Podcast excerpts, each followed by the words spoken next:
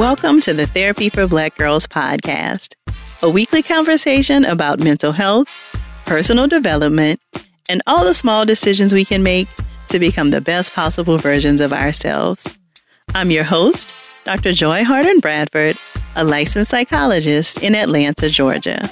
For more information or to find a therapist in your area, visit our website at therapyforblackgirls.com. While I hope you love listening to and learning from the podcast, it is not meant to be a substitute for a relationship with a licensed mental health professional.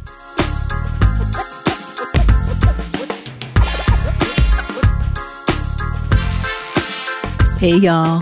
Thanks so much for joining me for session 256 of the Therapy for Black Girls podcast.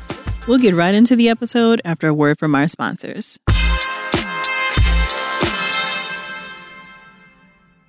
Nowadays, a lot of these big companies pretend to care about our communities and issues with nothing more than lip service.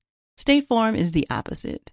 They're actively investing in programs and initiatives that help educate in financial literacy, give early career advice, and grow Black owned businesses, thus leading to generational wealth, which helps protect the future of our communities. Seeing our communities grow and thrive is something they care deeply about. They want to build a future that we all can be proud of.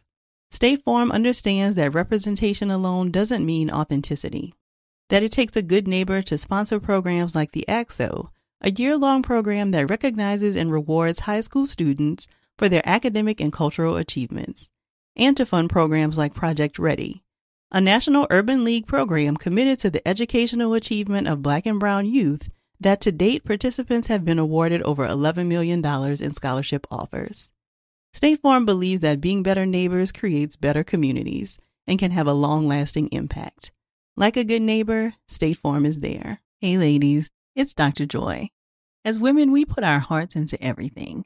May is High Blood Pressure Education Month, and it's time to focus on our heart health. Release the Pressure wants to help Black women look at self care as an act of self preservation. During High Blood Pressure Education Month, let's help get to our goal of 100,000 Black women putting their hearts first and learn more about their heart health. Visit iHeartRadio.com slash RTP for a chance to receive a $1,000 gift card to take care of yourself and prioritize your heart health. That's iHeartRadio.com slash RTP. For the first time in a while, I have quite a bit of fun travel coming up this summer, and I'm really counting on Macy's to help round out my wardrobe for some of these trips. Right now, I've got my eye on a new bag and sandals from Coach and some super cute tops and dresses from Macy's On 34th brand. And you can never really have too many pairs of sunglasses, and there are a lot of cute options to explore right now. If you need a little help getting your summer look together, shop at macys.com slash own your style. You may have heard that most people who are black have O-type blood. O is commonly needed for emergencies. But did you know one in three of us is a match for patients with sickle cell disease? Regardless of blood type, every day our blood saves lives and eases the pain of those living with sickle cell. Donate blood at Red Cross to help save a life. Black excellence is in our blood. Visit redcrossblood.org slash ourblood to make an appointment now. Buying your first car can make you feel like a superstar as it's a big purchase, but it can take time to get there. Intuit is the financial platform that helps everyday people prosper. Whether you're trying to manage your money or trying to run a business, Intuit gives you the confidence to take control of your finances so you can live your best life. Intuit helps you take control of your finances through products like TurboTax, Credit Karma, QuickBooks, and MailChimp. Intuit has helped 100 million people live their best financial lives. Visit intuit.com, I N T U I T.com to start living yours. Let's get into it. In the world of competitive sports, an athlete's mentality can be their best or worst friend. While we may perceive the athletes in our lives or on our screens as superhuman, it's important to remember that they are more human than super. As athletes like Naomi Osaka and Simone Biles take public steps to address and protect their mental health, it's imperative that we continue to create a space for athletes to feel seen and heard. This week, I'm joined by Olympic, world, and U.S. national champion track and field sprinter Natasha Hastings. During our conversation, we explored the types of pressures competitive athletes are up against and how coaches and family members can aid the athletes in their lives to suit up not just for their sport, but also for their mental health. If something resonates with you while enjoying our conversation, please share it with us on social media using the hashtag tbg TBGInSession. Or join us over in the Sister Circle to talk more in depth about the episode. You can join us at community.therapyforblackgirls.com. Here's our conversation. Well, thank you so much for joining us today, Natasha. Thanks for having me. I'm excited. I'm excited as well. I'd love if you could get us started by talking a little bit about when you found yourself starting to prioritize your mental health. I would say I truly started prioritizing my mental health probably when I was about 26, 27. But I say it's like a continuum relationship, and it's one that I've kind of had to learn that it's not something you master and then you can like go away from it. It's like a constant practice. And so there was 26, 27, and then I've been in and out of it. And it's just this past, I would say right at the start of the pandemic where I feel like I've like really gotten serious about my mental health. Mm-hmm. So you had been seeing a sports psychologist, I think, for a while as it related to athletics, right? So what challenges, like either in your athletic career or in your personal life, made you decide to start working with a therapist? Right. So it was just that. Again, I really got serious about it as a professional, but collegiately, I did have some experience with a sports psychologist here on campus. But again, it was not making the Olympic team in 2012. and as fate would have it, my mom was sitting next to this particular sports psychologist at the trials. And after not making the team, he said, Hey, I've been watching her for years. I don't think she's tapped into her potential. I'd love to work with her. So my mom took his information. And then we had a conversation, obviously, and I started working with him a couple months after that. After I got over my, I'm done running, I'm going to go back to school. and, you know, they let me go through that emotional roller coaster. But I would say that relationship was the transformative one for me Hmm. So I hear you say the sports psychologist says, I don't think she's tapped into her potential. And that sounds like such a big task, right? Like, what did that look like for you for him to help you tap into your potential? I'll never forget our very first session. He said to me, or asked me rather, What is it that you're saying to yourself when you're standing on the line? And I ran down everything from, I don't want to be here. This is going to be painful. Why am I here? I'm not good enough. And when I got through, there was a moment of silence. and then he said, My God, Natasha, I think the reason why you've been performing the way that you've been performing is because you've beaten yourself up before the gun has even gone off. And so from there, that relationship was literally changing how I spoke to myself. And sometimes I do a lot of motivational speaking and such. So that's the thing that I say was life changing, right? But I'm also careful to say that that sounds very simple and very like easy peasy, but it was a every single week, year long practice, a few track meets in for it to finally click that how I spoke to myself was essentially how my performance was manifesting itself.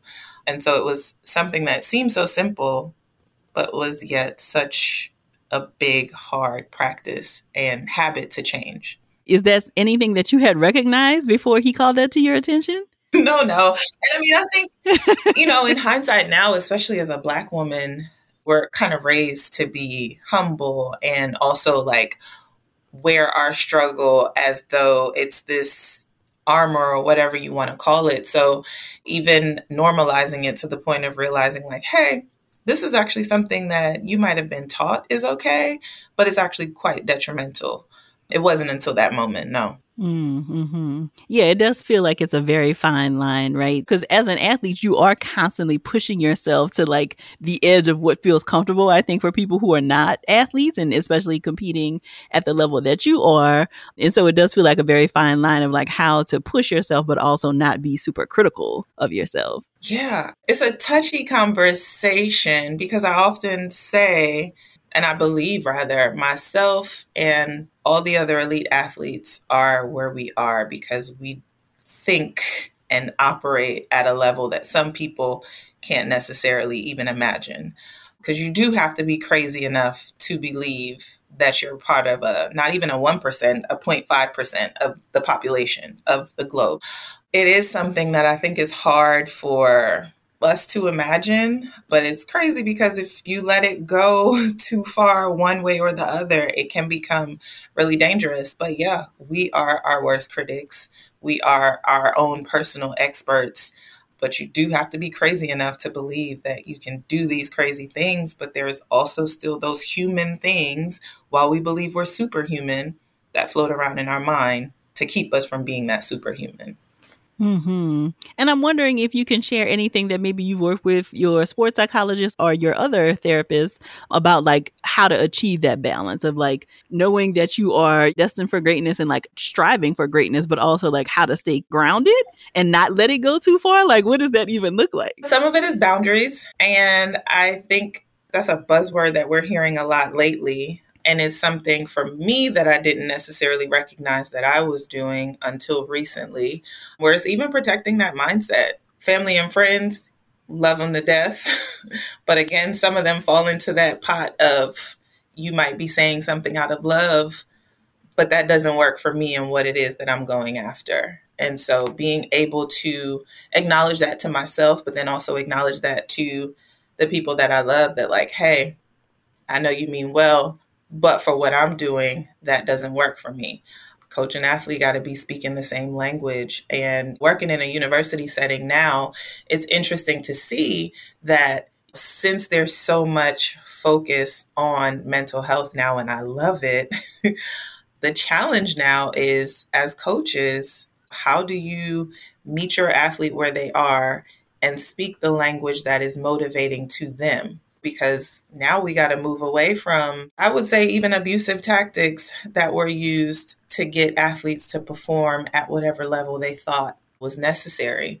I do truly believe also it comes down to the athlete knowing themselves and finding their voice to say, that doesn't work for me. I need to do things in order for it to work for me. And then family, friends, support staff, coaches, we got to meet somewhere here in the middle to make sure that, yeah, I don't go too far off the ledge, but also I protect that mindset that makes me great. Mm-hmm. Mm-hmm. I'm glad you mentioned this. I did not grow up in sports, so it feels like a bit of a foreign world. On the outside looking in, it does often seem that there's a lot of yelling from coaches sometimes. And even, and I'm sure you have learned this as you are training to become a therapist, you know, like that critical voice that maybe you had at the starting line likely came from somewhere, right? So did it come from early coaches? Did it come from all of those places? And I'd love to hear if the field is kind of moving in a different way and like figuring out other ways to motivate athletes. What does that look like beyond like the sometimes very harsh critical language? Yeah, I think we're definitely moving in a space where we're starting to realize that doesn't work. I can say for me, my experience, I've been running track since I was nine, 10 years old. And I had a mother that was very involved, but also not very involved. My mom, I don't like the word balance, but she does balance in an interesting way because I did have a coach that did a lot of the screaming, yelling, and was strict and this and that.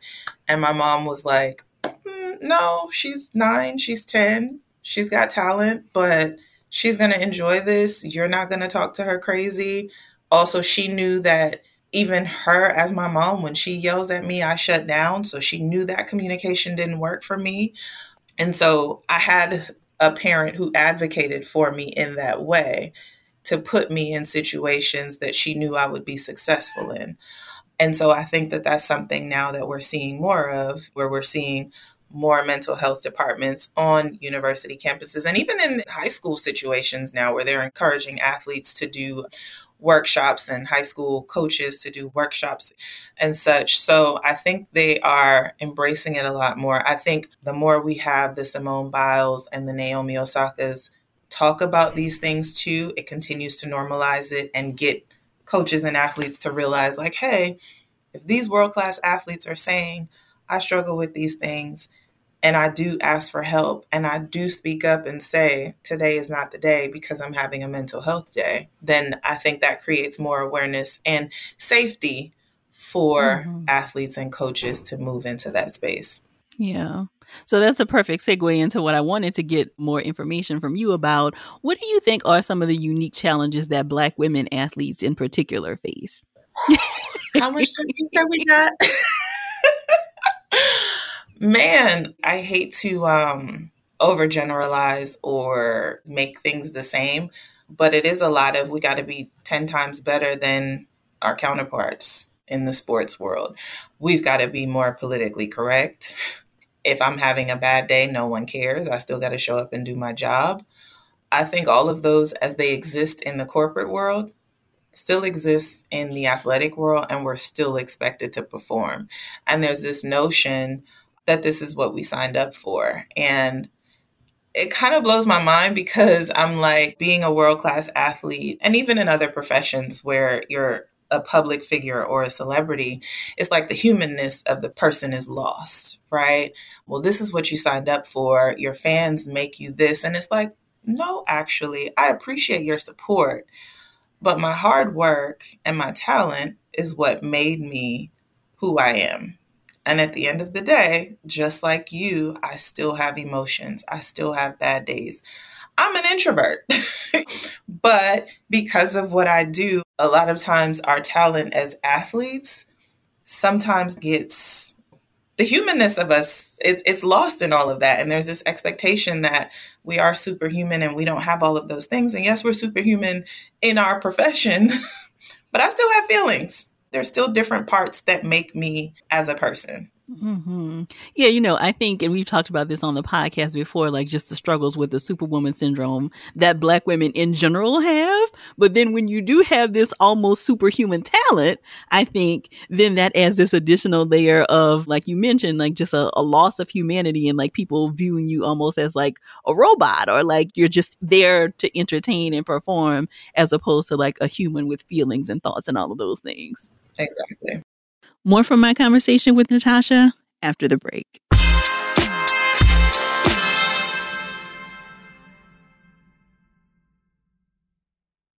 Nowadays, a lot of these big companies pretend to care about our communities and issues with nothing more than lip service. State Farm is the opposite. They're actively investing in programs and initiatives that help educate in financial literacy, give early career advice, and grow Black owned businesses thus leading to generational wealth, which helps protect the future of our communities. Seeing our communities grow and thrive is something they care deeply about. They want to build a future that we all can be proud of. State Farm understands that representation alone doesn't mean authenticity, that it takes a good neighbor to sponsor programs like the ACT-SO, a year long program that recognizes and rewards high school students for their academic and cultural achievements, and to fund programs like Project Ready, a National Urban League program committed to the educational achievement of Black and Brown youth that to date participants have been awarded over $11 million in scholarship offers. State Farm believes that being better neighbors creates better communities and can have a long lasting impact. Like a good neighbor, State Farm is there. Hey, ladies, it's Dr. Joy here. May is High Blood Pressure Education Month. It's crucial for us, especially as Black women, to focus on our heart health. We pour our heart and soul into every aspect of our lives, but often our own health takes a back seat. That's where Release the Pressure comes in. It's all about us, Black women seeing self care as an essential act of self preservation. Whether it's for yourself, your family, or our community, your health is invaluable. Let's help to get our goal of 100,000 Black women putting their hearts first and learn more about their heart health. Here's how you can join in head over to iheartradio.com slash RTP for a chance to receive a $1,000 gift card to take care of yourself and prioritize your heart health. Let's make our health a priority. Visit iheartradio.com slash RTP today. Together, we can make a difference in our health and our lives. Join us and let's take care of our hearts together. May is Asian American and Pacific Islander Heritage Month. And Macy's is highlighting some really cool AAPI owned brands right now, online and in store. Some of my favorites are the jewelry from Hey Maeve and the skincare products from Kaja. For the entire month of May, join Macy's in supporting AAPI owned fashion brands. You can show your support by donating online or by rounding up in store to benefit APIA scholars. APIA is the nation's leading nonprofit organization devoted to the academic, personal, and professional success of Asian American, Native Hawaiian, and Pacific Islander students. Join me by rounding up your purchase to the nearest dollar at checkout to support API Scholars, an educational nonprofit. Shop Asian American and Pacific Islander owned brands at Macy's.com or in store. You may be aware that most people who are black have O type blood. O is commonly needed for emergencies and life saving measures. But did you know one in three of us is a match for patients with sickle cell disease? You, along with the American Red Cross, regardless of your blood type, can help by donating blood. Every day, our blood saves lives and eases the pain for those living with sickle cell. When you donate blood, there is a direct positive impact within our community. Right now, there is great need for blood donations in the African American community. Every donation counts and makes a difference in someone's life. Donate blood at Red Cross to help save a life. Black excellence is in our blood. Visit redcrossblood.org slash ourblood to make an appointment now. Growing up watching media legends like Gwen Ifill and Robin Roberts always gave me the security that stories that matter to me would be told. The next generation of influential Black voices can be found on NPR's new collection, Black Stories, Black Truths. Black Stories, Black Truths is a celebration of Blackness from NPR. Each of NPR's Black voices are as distinct, varied, and nuanced as the Black experience itself. In the Black Stories, Black Truths collection, you'll hear stories of joy, resilience, empowerment, and creating world shifting things out of struggle. Black perspectives haven't always been centered in the telling of America's story. Now they are the story. In NPR's Black Stories, Black Truths, you'll find a collection of some of NPR's best podcast episodes celebrating the Black experience. Listen now to Black Stories, Black Truths from NPR, wherever you get podcasts.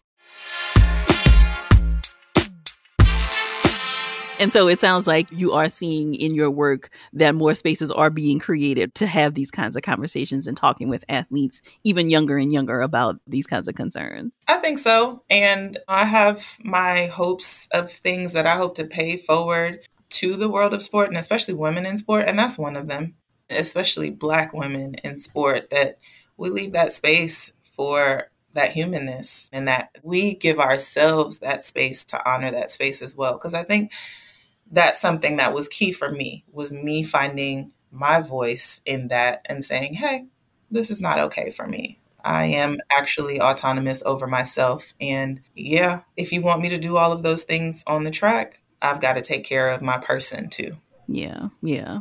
And I think a prime example of you really kind of recognizing this was when you found out that you were pregnant, right? And so it sounds like you decided to keep that to yourself and like your close inner circle for quite some time. It sounds like there mm-hmm. was some worry about like sharing it with your sponsors. Can you talk a little bit about what led you to keep that information for as long as you did? And then what happened once you shared the information with them? Yeah, the first thing that I learned about pregnancy was you often see people hiding their pregnancy. And I will admittedly say I was one of those people that was like, why are you hiding a pregnancy? Like, you can't hide a whole baby when the baby gets here.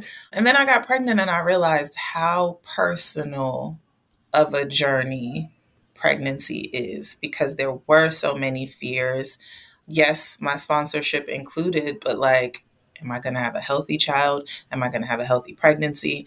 Am I going to have a full term pregnancy, all of these things that, you know, the idea that, again, my humanness, and I should just live this out for everyone, and I don't have any privacy to experience all of those things, the good and the bad.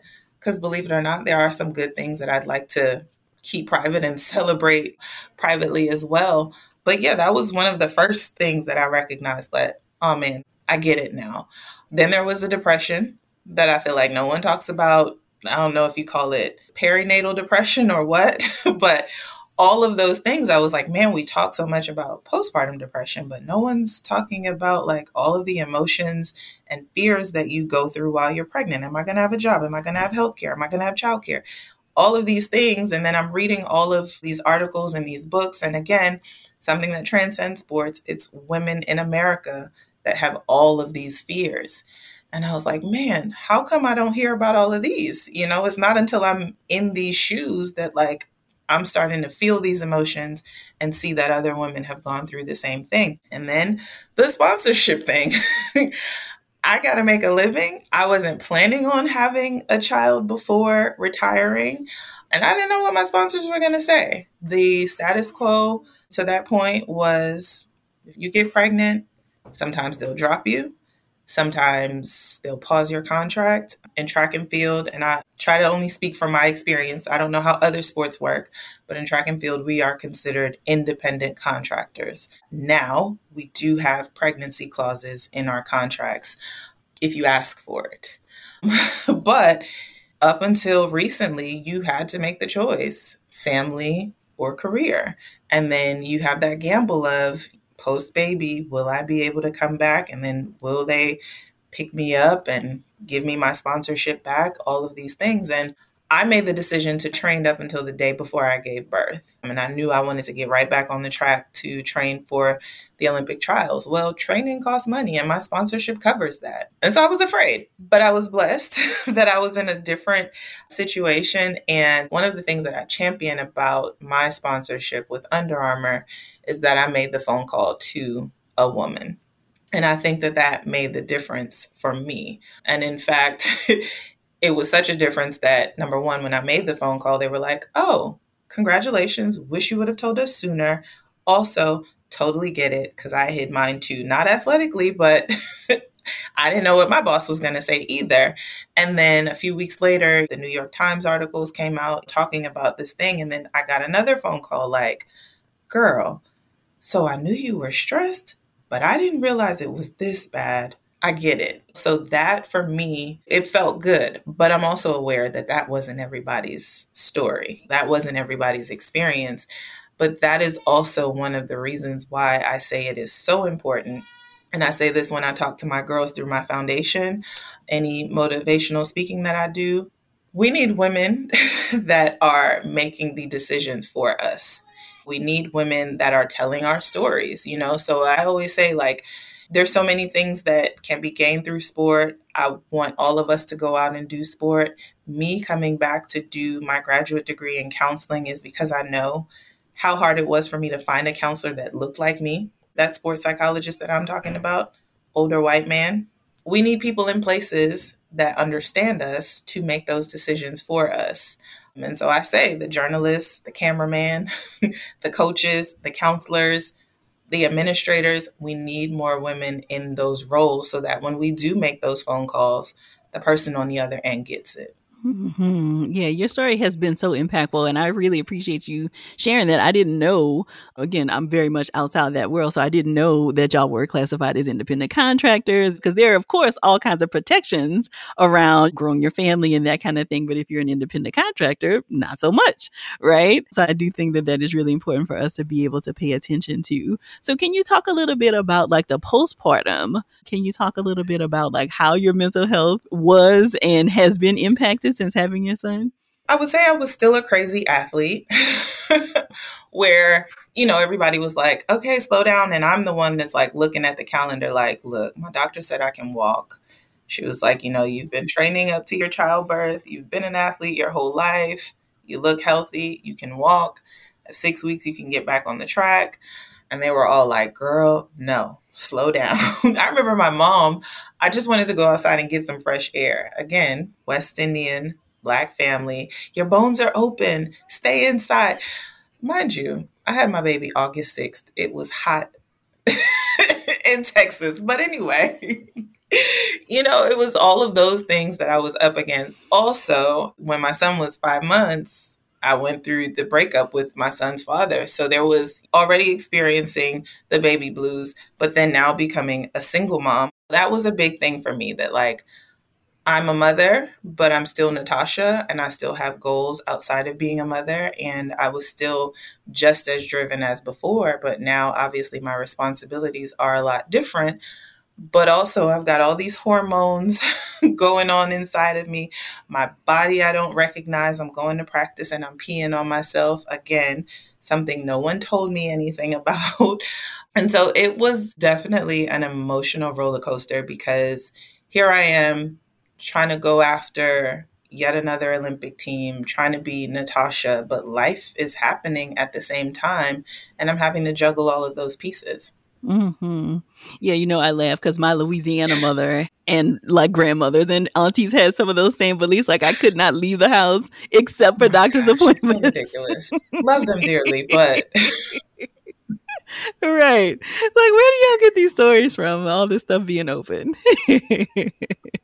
so natasha something else that you have talked about that i would love for you to go back a little bit to was you talked about like the devastation of not making that olympic team and that's how you started working with the sports psychologist what kinds of things can athletes start thinking about or like how do you deal with failure that feels so big right? Like when the olympics only happen like what every four years right? Like so you're spending all this time training for this like one thing what does it look like to deal with failure? You know, I feel like my friend Emmanuel Acho said this, where the failure isn't necessarily in the failure. The failure is in you actually not getting back up. So I think he said something like, You just fell, but you get back up and you try again.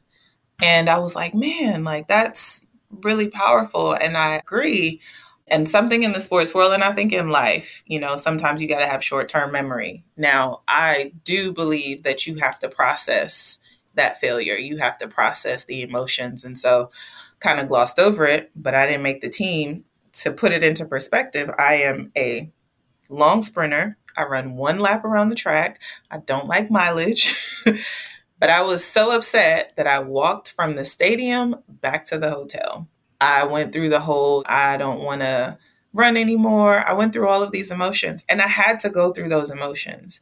And I think that that's something, especially as athletes, that like good and bad, because that's another thing that I can get into, that we just kind of move on to the next. It's for you to process because your biggest lessons actually come from your failures right? You very rarely hear people say, like, man, I had this win. And yes, I learned so much, but actually, the bigger lessons come from the failures.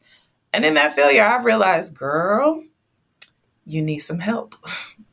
and girl, it's okay to get that help. You know, just because you need that help doesn't make you any weaker. And actually, by getting this help, now look, you know, my whole career and even in my personal life, even though I went for sports psychology, I quickly realized those things that I was saying to myself on the track, oh, I was saying that to myself in real life too. And it was showing up in my relationships, friendships, and all. And so it was a huge awakening for me. But yeah, your biggest lessons come from those failures and how you pick yourself up and move on, learn from it, and move on from that to be better. That's how you keep going. More from my conversation with Natasha after the break.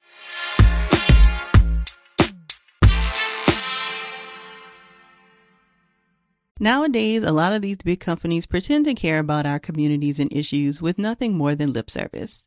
State Farm is the opposite. They're actively investing in programs and initiatives that help educate in financial literacy, give early career advice, and grow Black owned businesses, thus leading to generational wealth, which helps protect the future of our communities. Seeing our communities grow and thrive is something they care deeply about. They want to build a future that we all can be proud of. State Farm understands that representation alone doesn't mean authenticity, that it takes a good neighbor to sponsor programs like the ACT-SO, a year long program that recognizes and rewards high school students for their academic and cultural achievements, and to fund programs like Project Ready, a national urban league program committed to the educational achievement of Black and Brown youth that to date participants have been awarded over $11 million in scholarship offers. State Farm believes that being better neighbors creates better communities and can have a long lasting impact. Like a good neighbor, State Farm is there. Hey, ladies, it's Dr. Joy here. May is High Blood Pressure Education Month. It's crucial for us, especially as Black women, to focus on our heart health. We pour our heart and soul into every aspect of our lives, but often our own health takes a back seat. That's where Release the Pressure comes in. It's all about us. Black women seeing self care as an essential act of self preservation. Whether it's for yourself, your family, or our community, your health is invaluable. Let's help to get our goal of 100,000 Black women putting their hearts first and learn more about their heart health. Here's how you can join in. head over to iheartradio.com slash RTP for a chance to receive a $1,000 gift card to take care of yourself and prioritize your heart health. Let's make our health a priority. Visit iheartradio.com slash RTP today. Together, we can make a difference in our health and our lives. Join us and let's take care of our hearts together. May is Asian American and Pacific Islander Heritage Month. And Macy's is highlighting some really cool AAPI owned brands right now, online and in store. Some of my favorites are the jewelry from Hey Maeve and the skincare products from Kaja. For the entire month of May, join Macy's in supporting AAPI owned fashion brands. You can show your support by donating online or by rounding up in store to benefit APIA scholars. APIA is the nation's leading nonprofit organization devoted to the academic, personal, and professional success of Asian American, Native Hawaiian, and Pacific Islander students. Join me by rounding up your purchase to the nearest dollar at checkout to support API Scholars, an educational nonprofit. Shop Asian American and Pacific Islander owned brands at Macy's.com or in store. You may be aware that most people who are Black have O type blood. O is commonly needed for emergencies and life saving measures. But did you know one in three of us is a match for patients with sickle cell disease? You, along with the American Red Cross, regardless of your blood type, can help by donating blood. Every day, our blood saves lives and eases the pain for those living with sickle cell. When you donate blood, there is a direct positive impact within our community. Right now, there is great need for blood donations in the African American community. Every donation counts and makes a difference in someone's life. Donate blood at Red Cross to help save a life. Black excellence is in our blood. Visit redcrossblood.org slash ourblood to make an appointment now. Many people feel anxious when they think about finances. It can feel overwhelming, stressful, and even hopeless, especially when you're first starting out and don't know what to do. But when you have a solid financial plan in place, this anxiety turns into confidence. You can regain a sense of control over your life and improve your self esteem. How do you build financial confidence? Intuit is the financial platform that helps everyday people prosper. Whether you're trying to manage your money or trying to run a business, Intuit gives you the confidence to take control of your finances so you can live your best life. Intuit helps you take control of your finances through products like TurboTax, Credit Karma, QuickBooks, and MailChimp. Intuit has helped 100 million people live their best financial lives. Visit intuit.com, I N T U I T.com to start living yours. Let's get into it. You talked a little bit about boundaries already, and I'd love to hear more about like what kinds of boundaries or other things do you put in place to be able to operate under the kind of pressure that you have to as an elite athlete? Understanding that it's a lifestyle and not everybody is going to understand that it's a lifestyle and so I'm a firm believer of you don't necessarily have to have like minded people, but maybe people that have similar goals or that understand the goals that you're going after. You've got to be steadfast about what those boundaries are and what it is that you need because also comparison you can be in a setting with your training partners and teammates and your teammate might be able to go out for that glass of wine before a competition but you know that don't work for you. So you know what? don't put yourself in that situation for it to be tempting for you to do something that doesn't work for you. But it's truly a lifestyle. I joke all the time. I mean, before I had a kid, some days I would be in bed by 5 p.m. and people are like, What? And I'm like, Yeah, because my body is my vessel. And so I'd love to go have dinner with you, but I got this hard workout tomorrow. I had a hard one today this is just what I have to do. And you have to be okay with that, you know, you make sacrifices early on to go after what it is that you're going after, you know, parenting. I talk to people all the time. Just just this weekend actually, a few friends were in town and they were like, "Oh, we're going blah blah blah. We're going to hang out and do all of this." I laughed cuz I was like, "Man, once upon a time I would actually have FOMO." But I was like, I got all of that stuff out. you know, I have my son at 33. And so all the things that I've sacrificed before, I can do now, which is, you know, have my child. And so I don't feel like I'm missing out on those things. But just keep in mind that it's just for a season. And once you do the things that you want to do, you can come back to those things. They'll still be there. Tasha, have you noticed for yourself or for any of the athletes that you've worked with that social media adds an additional layer, an additional layer of pressure or things that you have to keep boundaries around? Yeah, thanks for reminding me because that is a big one. because I absolutely have a love hate relationship with social media. Social media can be an awesome tool if you use it correctly. And I think I'm in the generation that kind of grew up with social media. And so through that process, even social media had to learn how to police itself, right? So there are now things in place. Block is my best friend. It's funny because somehow I ended up on that list on my Instagram the other day and I was like, oh man, there's a lot of people on this list. but also the time frame that you're doing social media, right? If you know that that's going to affect your mindset the day before going into competition, delete it off your whatever you got to do so that you don't use it. But also in a sport like track and field that we don't get much coverage, I know that I've got to post that I'm at this track meet, I'm competing at this time, and I'm this. So you got to know when and how it works for you, but also that boundary of like, okay, I did my post, I let my people know, I met whatever sponsorship obligation. Now I got to turn it off to do my job. Absolutely 100%. Love, hate social media completely. like you mentioned, there are so few people who are operating in their professions in the ways that elite athletes are. And so it can be very noisy, I think, to kind of hear all this information and thoughts from other people. Yeah, you hear it all the time. Like, I can't go to an accountant's job and tell them how they're doing their job, right? But you know, the internet thugs get to tell you they can do their job better. Meanwhile, they ain't never made the Pee Wee squad. So it's just, you got to know how to turn the noise off. You do. Yeah. So what suggestions would you give for younger athletes about like how they can prepare themselves for higher levels of athletic success? Ooh, I think, you know, the foundation always starts very early on. I think too, even at this level, I say you got to be having fun with it. So, first and foremost, I hope that you're in a sport that you love and enjoy because who wants to get up and do something that they don't love and enjoy? And then I think I'm getting ready to say, especially girls, but no, girls and boys, parents, I want us to be teaching our kids to find and use their voices and be their advocates be their own advocates. And I say that in the space of not only coach athlete relationship, but yes, coach athlete relationship, but also protecting our kids. It breaks my heart to hear some of the stories that we hear in regards to abuse, and that's on the high school and collegiate level.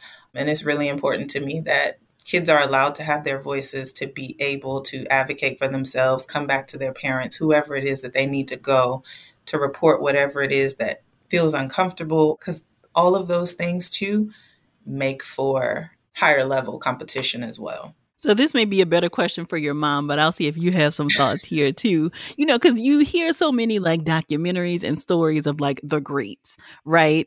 And I always wonder, like, as a parent, when you recognize like that your child has like, oh, they are really good at this, or maybe a coach tells them, like, how do you strike a balance maybe of allowing them to have fun at a sport, but also maybe pushing them in the way they would need to really be able to kind of master a sport if you recognize those early signs. Definitely better for my mom. And I probably need to talk to her about this too with my little one. I see little things where I'm like, "Oh, you're you're you're kind of athletic. Okay, I'm ready to sign you up for basketball." He's he's 2, Natasha. Slow down. when I talk about how long I've been in my career, I give a lot of that credit to my mom because it came a lot from my mom's own experience as an athlete. My mom ran track very early on too, probably even earlier than me, seven or eight years old. She made the 1984 Olympic team for Trinidad. She also ran for Great Britain before that. But my mom was always adamant that you're going to be a child first. She was always adamant that nobody's going to want it more than you. So yeah, she would encourage me. And I remember there was even one time where I was like, oh, I don't think I want to run track anymore. I was about 12 or 13. She said, That's fine, but you're not going to come straight home from school. You're going to find something else to get involved in. I don't care if it's the glee club, debate team, you're going to be doing something. Now, as an adult, I realized, oh, she was keeping me off the streets. She was keeping me busy. you know, she never, I don't feel like she ever overstepped that boundary or even, you know, mentioning her past. Because also, Natasha is my mother's middle name. So she named me after her. And I've personally taken on this thing where I feel like I'm finishing what she didn't get to finish because she made the 84 team, didn't go, had me two years later. Opportunities in sports for women were a lot different then than now. But that's self imposed, not her at all. I don't know how she did that. but I also feel like whatever she did in allowing me to be a kid, finding that balance between support and encouragement, I think that's why 20 plus years later, I'm still in the sport where I can say I've had friends that I feel like were probably even more naturally raw, talented than me that were burned out far sooner than me. And I think a lot of it was we do see a lot of overtraining culture, but also mental burnout. You know, if it's not fun, why are we going to go out here and do it? So yeah, I hope that did it justice. yeah, that was helpful to have all that. I didn't know all that history about your mom, so I think that that is really important. I don't have a complaint about my mom. where where this sports world is considered, she has been totally my advocate. Like I said, you're not going to talk crazy to her. That doesn't work for her. She's 13, she's 15. Yes, she's going to her prom, but she'll be at City Champs tomorrow morning.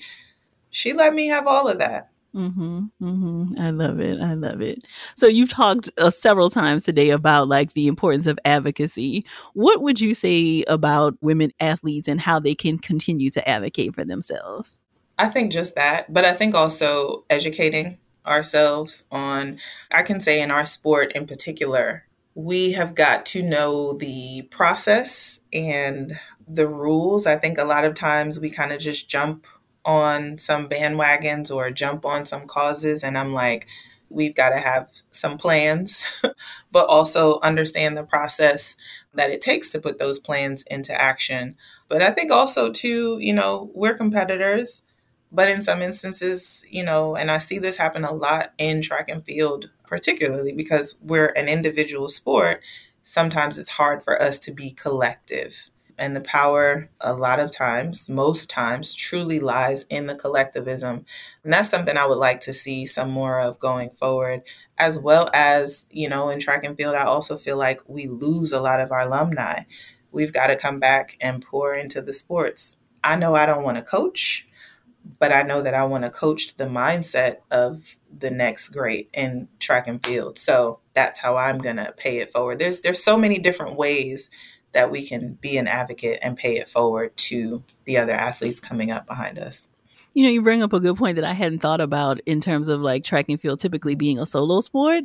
I'm wondering if there are unique mental health challenges or pieces that come with being in like a solo sport versus a team sport.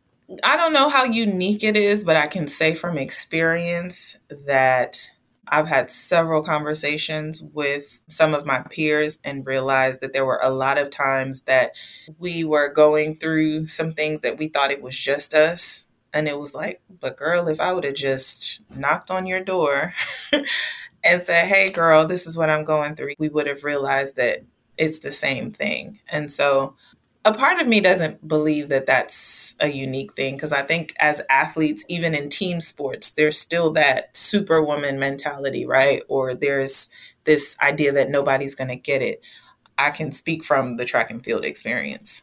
Got it. So, what advice or tips do you have for athletes to take their mental health seriously? All I can say is it's okay. it's okay to say that I need help. And I think whether it's in school, whether it's your parents or your coaches or whoever you have to find to find those resources because I think that can also be challenging too. Where do I even know where to go? You know, I wouldn't have known anything about a sports psychologist until I got to college and my coach Frye said, Hey, you want to talk to someone? And I was like, What do you mean? You know? but we're seeing it more and more now. So I think if you can recognize that, you know, hey, there is someone or something that I would like to talk about, I want to do that. And I think I would like to also emphasize even more that mental health is also health. It shows up physically in your body, whether you realize it or not. So mental health is your health. Mm-hmm. How do you check in with yourself? Girl, is this real or did you make this up in your head?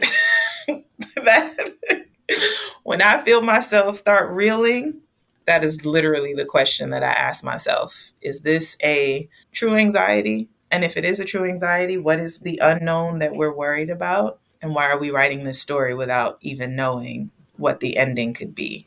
So I have to ask myself if I'm in reality or did I write this story in my head? That's a good one. I like that. So, are there any affirmations that you can offer to athletes struggling with their mental health? Affirmations are actually my best friend. and that's even when I didn't believe them, it's everything from I'm a champion, I'm beautiful, I'm smart, I'm deserving, I'm worthy. It's how I start my day. and I think, you know, it's unique to you, but those are some of the ones that are special to me and some of the ones that I practice that's how I set the tone for my day. And sometimes at night, if I can't sleep, that's one of my little mantras that I repeat to myself over and over. I am whoever it is that I believe I am or who I want to be. Perfect. Well, thank you so much for spending some time today with us, Natasha. Please tell us where we can stay updated with your schedule and anything cool and exciting that you will have coming out soon. Thank you. This was painless. I enjoyed this. I keep it real simple. I'm Natasha Hastings on Twitter, Instagram, Facebook. I also have a website, natashahastings.com. But I'm pretty active on Instagram, so you can find me there. As long as y'all are not trolling. Because you will get blocked. Thank you, Natasha. I'm so glad Natasha was able to share her expertise with us today. To learn more about her, be sure to visit the show notes at therapyforblackgirls.com slash session 256. And be sure to text two of your girls right now and tell them to check out the episode. If you're looking for a therapist in your area, be sure to check out our therapist directory at therapyforblackgirls.com slash directory. And if you want to continue digging into this topic or just be in community with other sisters, come on over and join us in the Sister Circle. It's our cozy corner of the internet designed just for Black women. You can join us at community.therapyforblackgirls.com. This episode was produced by Frida Lucas and Elise Ellis, and editing was done by Dennison Bradford. Thank y'all so much for joining me again this week. I look forward to continuing this conversation with you all real soon. Take good care. Hey, ladies, it's Dr. Joy. As women, we put our hearts into everything May is High Blood Pressure Education Month, and it's time to focus on our heart health. Release the Pressure wants to help Black women look at self care as an act of self preservation. During High Blood Pressure Education Month, let's help get to our goal of 100,000 Black women putting their hearts first and learn more about their heart health. Visit iHeartRadio.com slash RTP for a chance to receive a $1,000 gift card to take care of yourself and prioritize your heart health. That's iHeartRadio.com slash RTP. Looking for hair removal tools that not only deliver smooth results, but also empower you with a sense of complete control? Enter Conair Girl Bomb, your secret weapons for smooth, sleek results made just for women. From the ultimate Girl Bomb grip and professional grade blades, you don't have to compromise and settle for less. Conair Girl Bomb equips you with the precision and power previously reserved for men's grooming tools. So take your hair removal routine to the next level with Conair Girl Bomb. Available at ConairGirlBomb.com or a retailer near you. Nowadays, a lot of these big companies pretend to care about our communities and issues with nothing more than lip service. State Farm is the opposite. They're actively investing in programs and initiatives that help educate in financial literacy give early career advice, and grow Black owned businesses, thus leading to generational wealth, which helps protect the future of our communities. Seeing our communities grow and thrive is something they care deeply about. They want to build a future that we all can be proud of. State Farm understands that representation alone doesn't mean authenticity. that it takes a good neighbor to sponsor programs like the ACT-SO, a year long program that recognizes and rewards high school students for their academic and cultural achievements, and to fund programs like Project Ready, a National Urban League program committed to the educational achievement of Black and Brown youth that to date participants have been awarded over $11 million in scholarship offers. State Farm believes that being better neighbors creates better communities and can have a long lasting impact. Like a good neighbor, State Farm is there. I'm Katya Adler, host of The Global Story. Over the last 25 years, I've covered conflicts in the Middle East, political and economic crises in Europe, drug cartels in Mexico. Now I'm covering the stories behind the news all over the world in conversation with those who break it. Join me Monday to Friday to find out what's happening, why, and what it all means. Follow the global story from the BBC wherever you listen to podcasts. There's no distance too far for the perfect trip. Hi, checking in for. Or the perfect table. Hey, where are you? Coming! And when you get access to Resy Priority Notify with your Amex Platinum card. Hey, this looks amazing! I'm so glad you made it. And travel benefits at fine hotels and resorts booked through Amex Travel. It's worth the trip. That's the powerful backing of American Express. Terms apply. Learn more at americanexpress.com slash with Amex.